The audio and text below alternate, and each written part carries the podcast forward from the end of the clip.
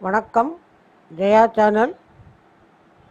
கந்த புராணத்தில் சில சிந்தனைகளை பற்றி சிந்திக்கலாம். ஓம் தத் புருஷாய வித்மகே மகாசேனாய தீமகி தன்னோ சண்முக பிரசோதையாது.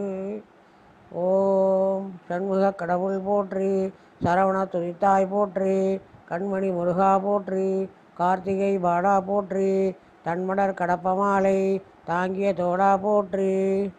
பானுகோபன் படையெடுத்தல்.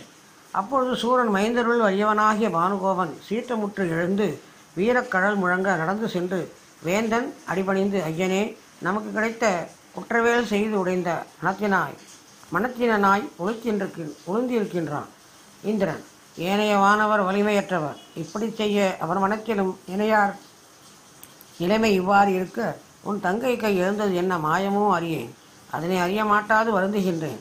ஆயினும் இன்றே சென்று இவர் கைகளை அறுத்த ஆடவனையும் என் மனத்தில் ஆசையை விளைத்த அயானையையும் மறைந்து திரியும் இந்திரனையும் தம் உயிரில் ஆசையற்ற தேவரையும் பற்றி வருவேன்.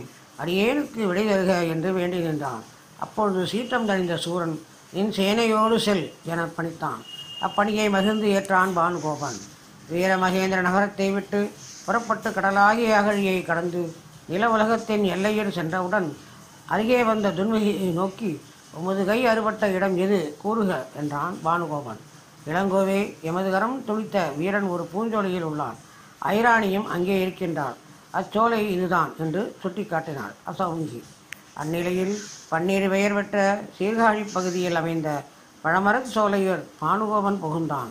அவனது சேனையின் முன்னணிப்படை விரைந்து சென்று சோலையை அழித்து வெட்ட வெளியாக்கிற்று.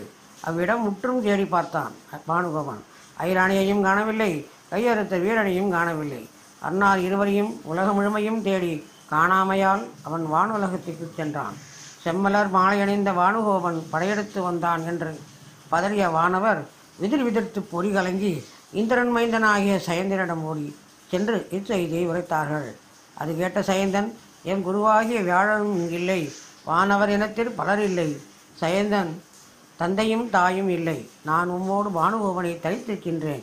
அந்த அசுரன் அல்லல் எதிர்த்தல் புரியவே வந்தான் போலும். பண்டை வினையின் பயன் என்னாகுமோ அறியேன். ஆயினும் யான் இனி அவருக்கு அஞ்சப் போவதில்லை. உயிரை பொருளாக கருதாதவர் நஞ்சு போன்ற தீங்குற்றாலும் நடுக்கமடையார். துயரத்தில் மூழ்க மாட்டார் கடமையில் வழுவ மாட்டார். அவ்வாறேயானும் பானுகோபனது கொடிய சேனையை சென்று எதிர்ப்பேன் வெல்வேன் பலரை கொள்வேன் என்று கூறினான். சயந்தன் அப்பொழுது வானவர் வருத்த மீறி ஐயனே உன் கருத்து இதுவாயின் நாங்கள் சொல்வதொன்று உண்டோ?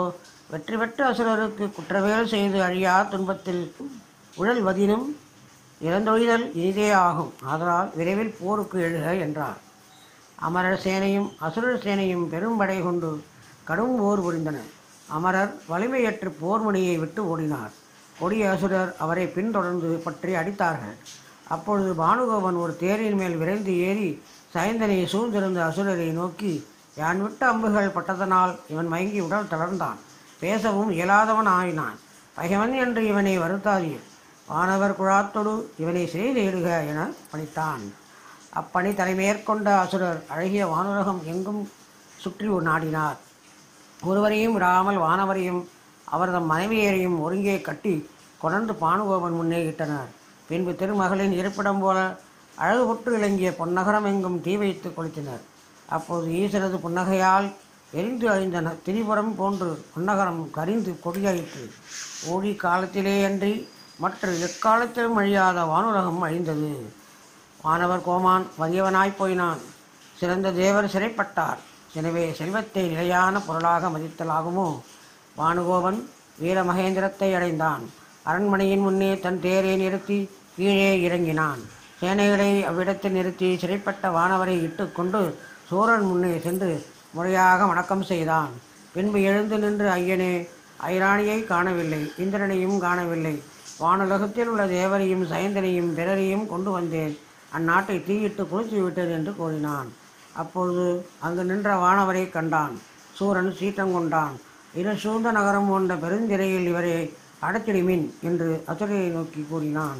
அவர்கள் தேவரையும் சயந்தனையும் பிடர் பிடித்து தள்ளி சிறை கோட்டத்தில் சேர்த்தார்கள். சயந்தனும் மாணவரும் சூரன் நகரிலே சிறையிருந்தார்கள்.